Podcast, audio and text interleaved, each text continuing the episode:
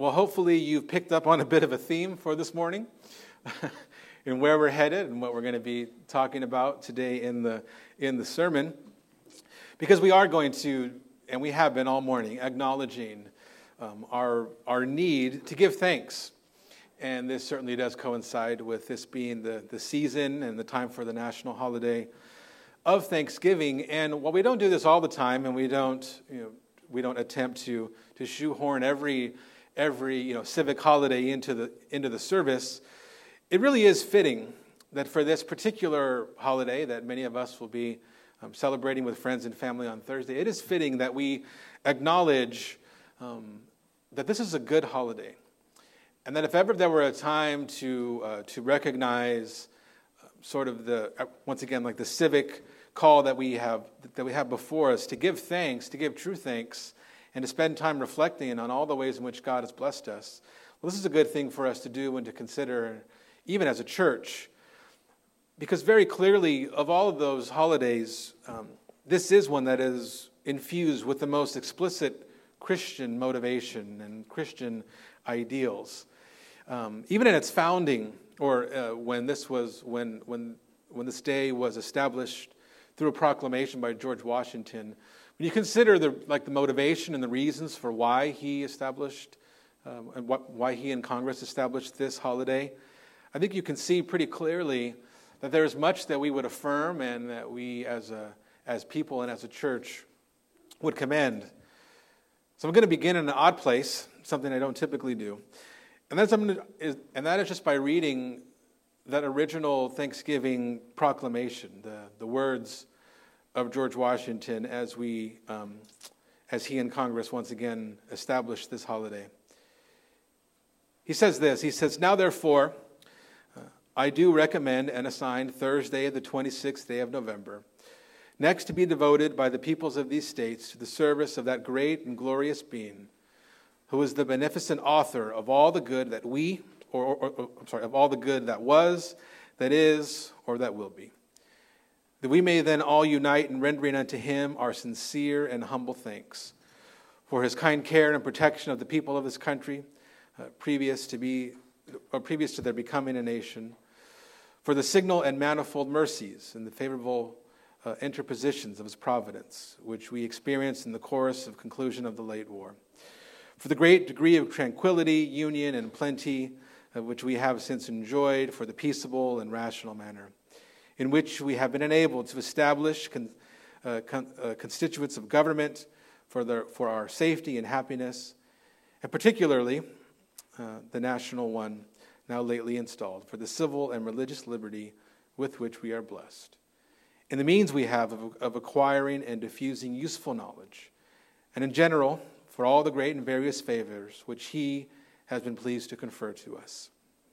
And also, uh, that we may then unite in most humbly offering our prayers and supplications to the great Lord and ruler of nations, and beseech him to pardon us our national um, and other transgressions, to enable us all, whether in public or private stations, to perform our several and relative duties properly and punctually, uh, to render our national government a blessing to all the people by constantly being a government of wise, just, and constitutional laws discreetly and faithfully executed and obeyed, to protect and guide all sovereigns and nations, um, especially such as have shown unto us, uh, and to bless them with the government, peace, and concord, to promote the knowledge and practice of true religion and virtue, and the increase of science amongst them all, and generally to grant unto all mankind such a degree of temporal prosperity as he alone knows to be best.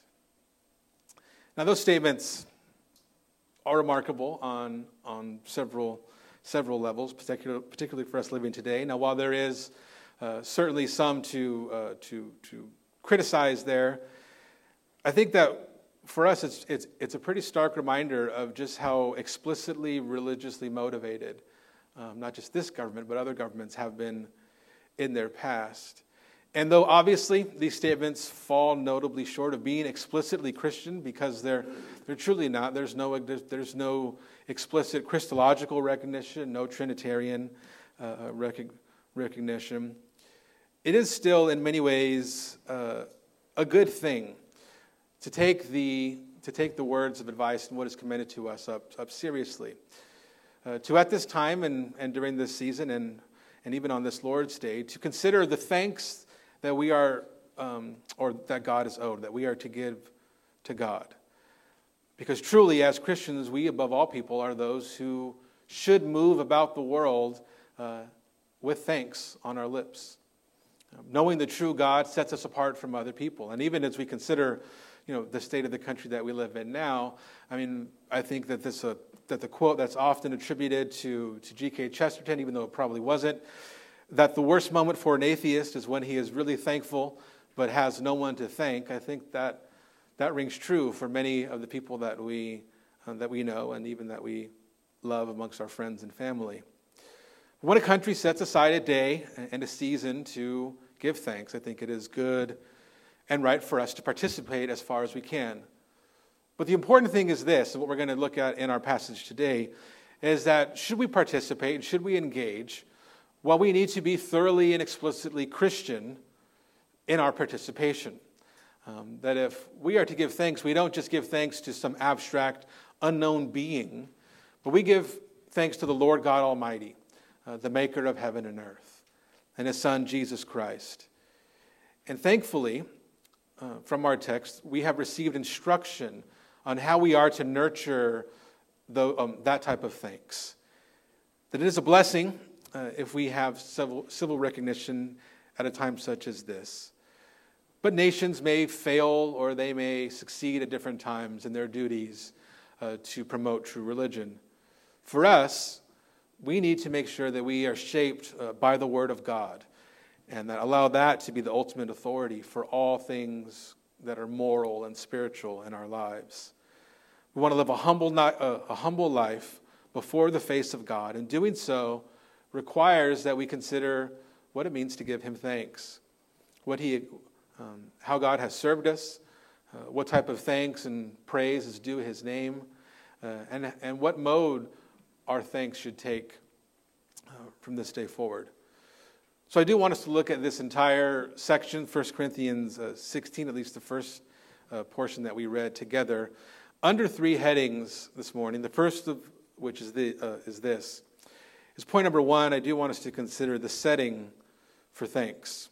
The setting for thanks. If it's been some time since you opened up the pages of, of, of Chronicles, this, um, this story happens pretty early in the reign of David. It, in our story, David has just been anointed the king following the, uh, following the kingship of, of Saul. And right away in this passage, as well as the first or, or the, the few chapters that precede it, we see the great spiritual difference between David's reign and the reign of Saul. As soon as David is anointed truly as, as king and, and ascends to his throne, he leads a great national revival. That he sets out to reinstitute what would be right worship in the land of Israel. And, and in order to do that, in order to establish uh, true worship of the, of the one true God, one of the things that is necessary for David to recover is the ark, the ark of the covenant. And that happens in 1 Chronicles 13. Back in that chapter, we are told that, that David says, Let us bring the ark again of our God to us, because we did not do that. We did not seek it in the days of Saul. Under the kingship of Saul, the ark was more or less forgotten, left in some town, abandoned. And one of the first things David does is set out to recover that ark. And so that's exactly what they do. Uh, they go to this town and they fetch it where it had sat for 20 years um, to bring it to Jerusalem, this new capital that David has first, well, he's first conquered this, this town and now he's setting it up as his seat. Um, and if you're familiar at all with the story of God striking down uh, Uzzah, who touched, who touched the, um, the, the, ark when it, when it stumbled because the ox lost its footing, that comes from this period when, when they're trying to take the ark to Jerusalem. And what David establishes here is a big, this massive ordeal. This is a huge, this is a huge event um, that we read here in chapter um, 16. David has called all the important figures in the peoples of Israel. He's brought in all of his commanders, his, his, his military generals, right? So the mighty men are there. He's brought in elders of the people, leaders, leaders of the people. This great, you know, this great mass of people has, has assembled. And he's got all these Levites there. He's got all these various priests, these, these priests and musicians and, and people to lead the people in their, in their worship. And David himself, for this event, um, has also taken on a very significant role. He has, for the, uh, for the first official and formal time, even though he's done some weird things when he was running around in, the wilderness eating showbread and whatnot. This is the first time that he takes on uh, his kingly position that comes along with its unique kingly privileges. Uh, he dons himself in an attire that's kind of like a priest. Um, he wears a priestly garb and then he puts an ephod over it as well. Uh, he, so he's wearing these linens, he's got these priestly clothes, and he himself leads the procession into Jerusalem uh, of the ark, ahead of the ark, dancing and, and leading the praise. And so in verse, or sorry, and so in chapter 15, before what we read, there's this great climax in verse 28. It says, So all Israel brought up the ark of the covenant of the Lord with shouting to the sound of the horn, trumpets, and cymbals, and made loud music on harps and lyres. So that is what's been happening. That's the setting uh, for this. And so when we get to chapter 16, um, we see David himself really establish what is nothing less than uh, the divine worship service before the Ark uh, of the Covenant in Jerusalem even though God has given instructions on what worship is to be like in the, in the, uh, in the Torah, this is the first time that it's, uh, that it's fully, explicitly put into practice. Here, this first divine service. And what's wild is that it's not a, it's not a Levite presiding over this first service, it's David, it's the king. He's the one who's functioning as a priest not, a, not only in the way that he dresses, but he then is the one who offers up the sacrifices and gives instructions to the priests in, in, in terms of what their role is supposed to be.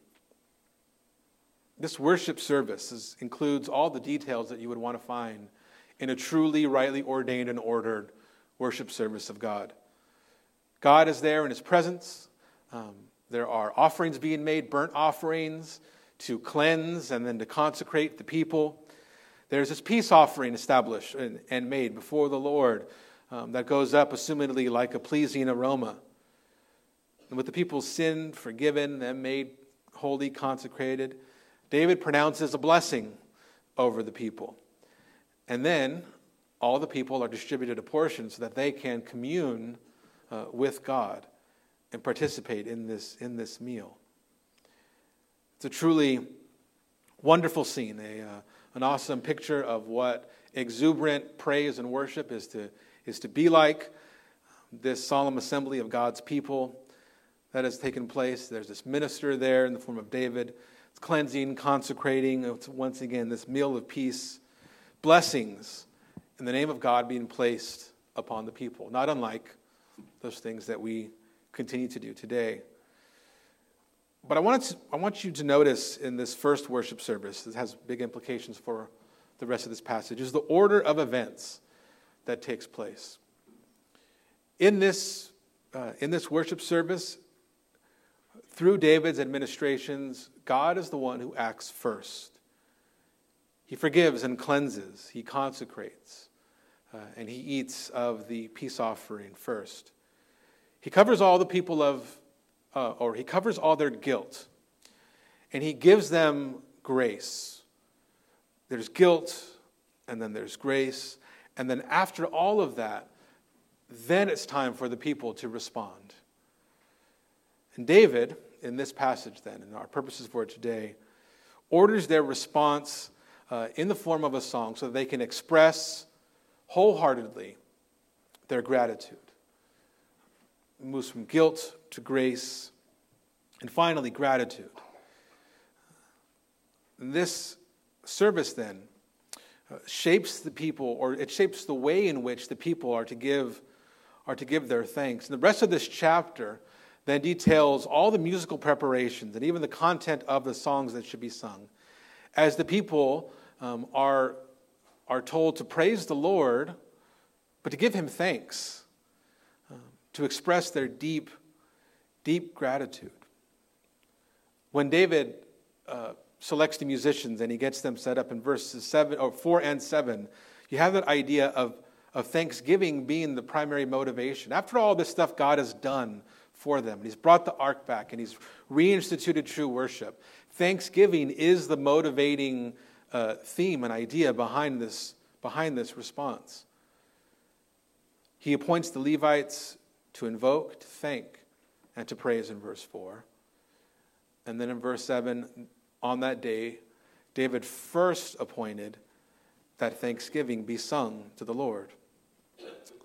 And all that is to say, one of the necessary things that we do when we gather as people, not just on this day, but every Lord's Day, uh, is to worship with thanksgiving.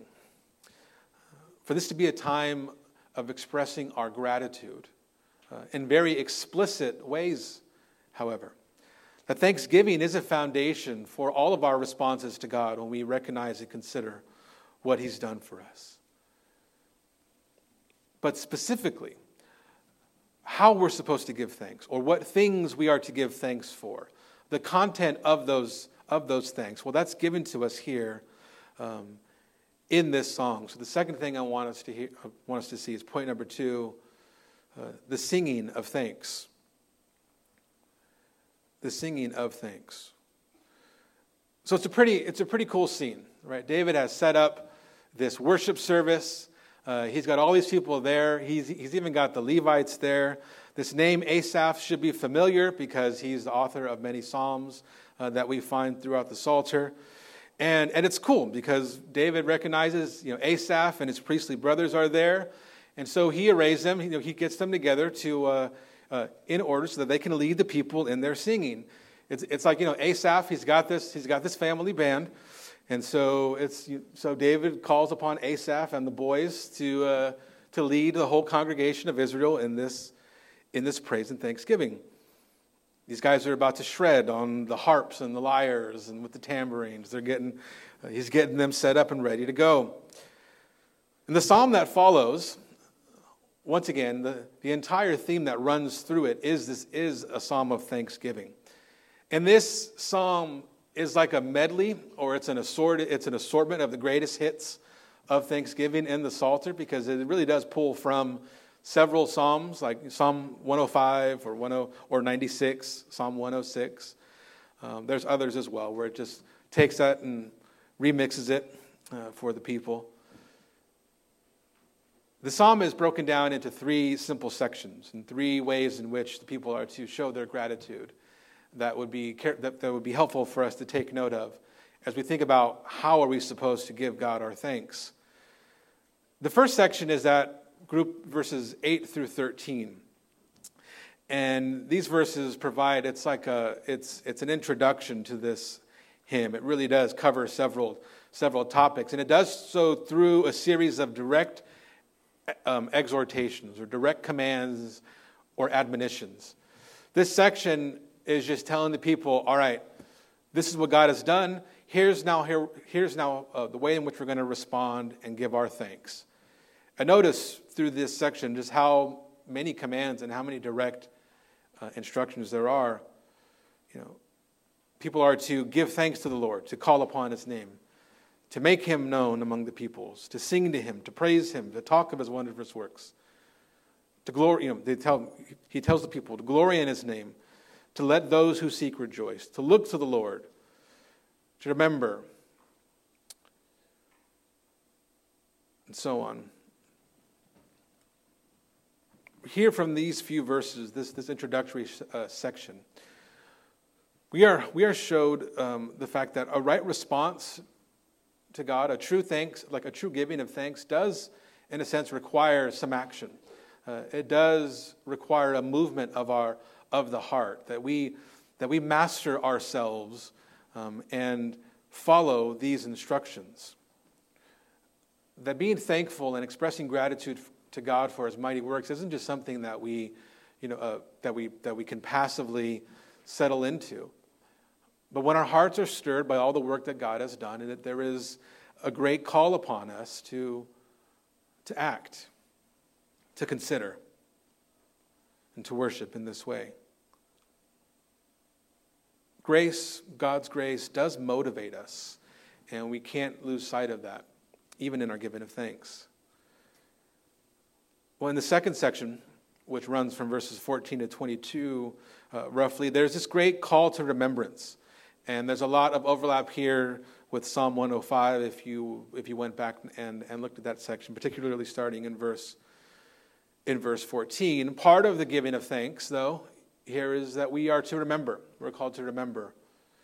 Um, and there's an emphasis in this section to remember one particular thing is as the people come to service, and in many ways, all, all true worship services are a renewal of God's covenant, that we're reminded that, that we are uh, reminded of the covenant that God has entered into with us. That is essentially what we have to remember in our thanks here as well. We get to remember God as the God of the covenant, um, the covenant that He established with Abraham, Isaac, and Jacob. You should see those names running through this section.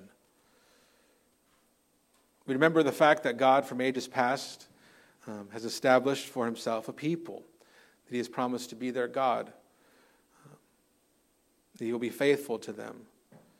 And part of what's necessary in giving thanks to him rightly is that we have to not just remember what he's done, but we have to rehearse those particulars of the past.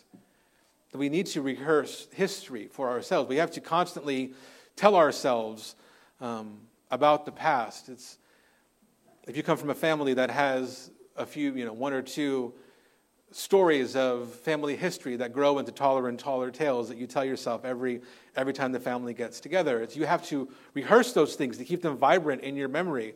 Otherwise, otherwise, those memories fade. It's essential here to recall the history of what, has, of what God has done so that we can know precisely what we're being thankful for. We need to know um, how we fit into God's story and how we've been united into a people that stretches way, way back. And we even have to rehearse those things which maybe weren't so impressive about our history. When you look at verse 19, um, look at the way in which he describes the things that are to be remembered. They even praise God and give thanks um, when the people were few in number, when they were of little account and sojourners in it, when they wandered from nation to nation, from one kingdom to another, uh, that even then, even when they looked like the most insignificant people, excuse me, on the face of the earth, well, God remembered them. He allowed them to not be oppressed and, and allowed for no, no single man or kingdom to wipe them from the face of the earth saying, Touch not my anointed ones, do my prophets no harm. And frankly, I know we're not going to dive in a ton to the background of First Chronicles. That's, a, that's something of great encouragement for the original people who received, um, who received this book. Because Chronicles was written during a time of exile. Uh, it, is, it is written once, once the north and the south have been, have been carried away, um, exiled to foreign nations. When they were in reality, a people sojourning uh, far from their homes.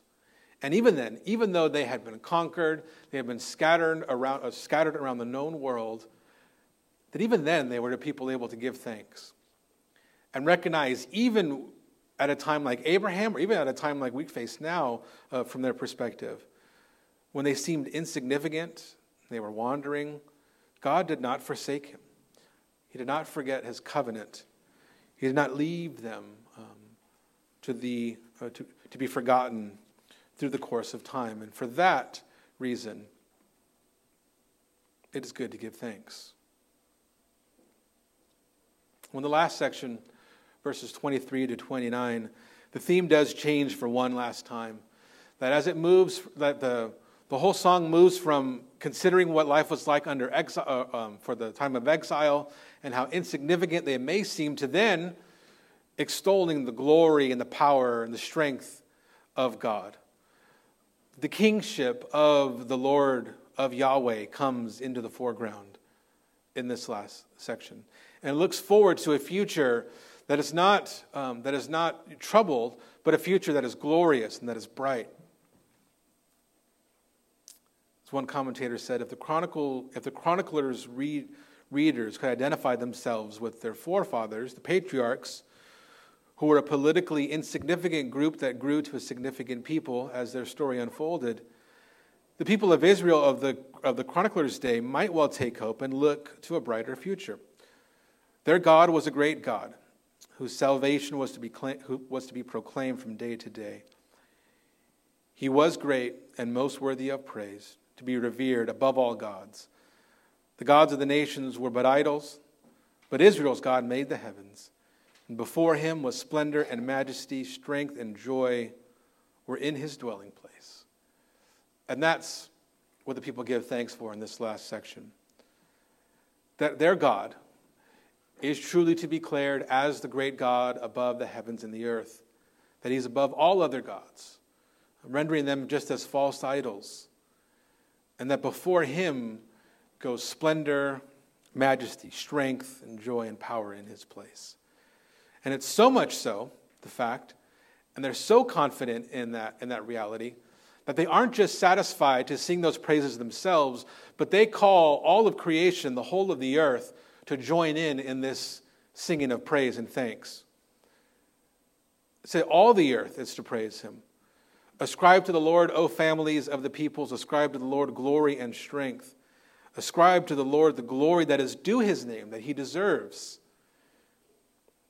Everybody worship the Lord in the splendor of his holiness. In their thanksgiving, they once again they take their call to action uh, to stir up their, their wills to praise him. They remember sincerely the mighty works that he's done, and they and it culminates in this great uh, in, invitation to the ends of the earth to join into this praise and in this thanksgiving. Those types of things really do form a, a, blueprint for what should be included when we give the Lord praise with our, with our lips. So, the last thing I want us to see here in point number three from this text is the ongoing thanksgiving. Point number three the ongoing thanksgiving. This passage is not remote, um, or it shouldn't be remote and foreign from our own experience if you've been walking in Christ. In every way, the experience of this people is still, Lord willing, our experience. We need to pay attention to it. This is the paradigm that, will con- that has continued throughout history for God's people. The end of this whole giving of thanks ends in this final petition where the people sing, Save us, O God of our salvation. Gather and deliver us from among all the nations, that we may give thanks to your holy name and glory in your praise. They ask God that we, you know, they desire for their thanks to continue. They want God to be thanked, they want Him to be glorified. And, and, and in order for that to happen, God needs to continue to deliver them, to save them and to gather them from among the nations. That is a prayer, a petition on the lips of those people, and it is still the prayer and petition that, that us, the church, the people of faith, um, that we have today to deliver us. And yet, as confidently and as exuberantly as they are, were able to sing that, um, sing that prayer back in their day with the ministration of types and shadows, how much more uh, are we to sing that, um, that song of praise and thanks um, when we consider what has been done for us and how we have been redeemed through our Lord Jesus Christ? The Lord has accepted the praises of his peoples in the same way throughout redemptive history. But our worship today, uh, that we participate in not just this morning, but all Christians uh, throughout the world, our worship truly is founded upon better promises. That it's not through you know, animal sacrifices and types uh, that David provided for the people um, that we now worship. We, but, but we worship now and we give thanks to the name of the once for all sacrifice, our Lord Jesus Christ. And yet we have the same elements uh, communicated to us with more clarity um, and with more potency, that we know that our sins have been forgiven through the shedding of Christ's blood. That through the burnt offering that he offered up to the Lord of his own body, he does uh, consecrate us. So much so that he could already call us what we don't feel like we are, that we are truly holy in him. He has established an everlasting peace between us and God. To now, we can relate to God as our Father, and Christ as our brother and friend. And we are served and continue to eat uh, a meal at, at his table, and yet that meal uh, is not just a meal that finds its potency in the, in the shadows of the past, but the meal that we eat uh, is a precursor to that great wedding feast, the supper of the Lamb that we are to have on that last day. That our meal uh, communicates to us nothing less uh, than Christ himself and his kingdom. And for us, therefore, as Christians, we should be people who are overflowing with gratitude. That the only right and fitting response for the realities that we have in Christ is thanksgiving. As the author of Hebrews says in Hebrews uh, chapter 12, therefore, let us be grateful for receiving a kingdom that cannot be shaken, and, that, and thus let us offer to God acceptable worship with reverence and awe for our God is a consuming fire. There are many ways in which we go about this in our daily lives. Um, when you are to offer up thanks when you wake up in the morning, when you rise to when you go to bed, when you spend time with your family and you, you lead your household. And yet, there is this unique way in which the divine service is a fit setting uh, for God to not only serve us, but then for us to respond with our gratitude and our great giving of thanks. Worship, our worship, in a way, is shaped by these purposes. In this format, that we move from guilt to grace uh, to gratitude. And we even see a lot of the same elements at work once, uh, once again. We have a minister. Um, a God working through that minister uh, to forgive and consecrate and proclaim his peace and blessings upon the people. And then we have a time of response. And even in the midst of, of doing this worship, what do we do? Well, we are called, we are calling people to, to act, right? We are trying to stir your will. We are, we, we are telling you you can't just sit back, but you have to participate. You have to actively uh, give thanks to the Lord. We are, we are constantly trying to restore your lives to remind you of who you are, where you fit in in the grand scheme uh, of redemptive history. And even here, uh, meeting together in this middle school building, we are testifying to the, to the entire world that everything and everyone um, needs to praise God, that He demands your praises, and He will have it in the end, one way or the other. Let us not grow weary in the task of right worship and in the giving of thanks. And even if you don't think you have the great voice or, or the greatest voice, uh, one of the key and primary ways that, that this takes shape uh, is through singing.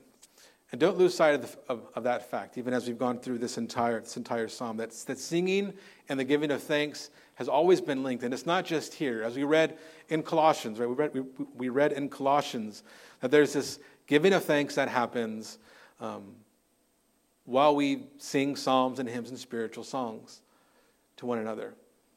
And it's, it's the same exact way in Ephesians 5, right, where Paul says, Don't be drunk with wine, but be filled with the Holy Spirit, and that you address one another in psalms and hymns and spiritual songs, singing and making melody in your heart to the Lord, giving thanks always for everything to God the Father in the name of our Lord Jesus Christ.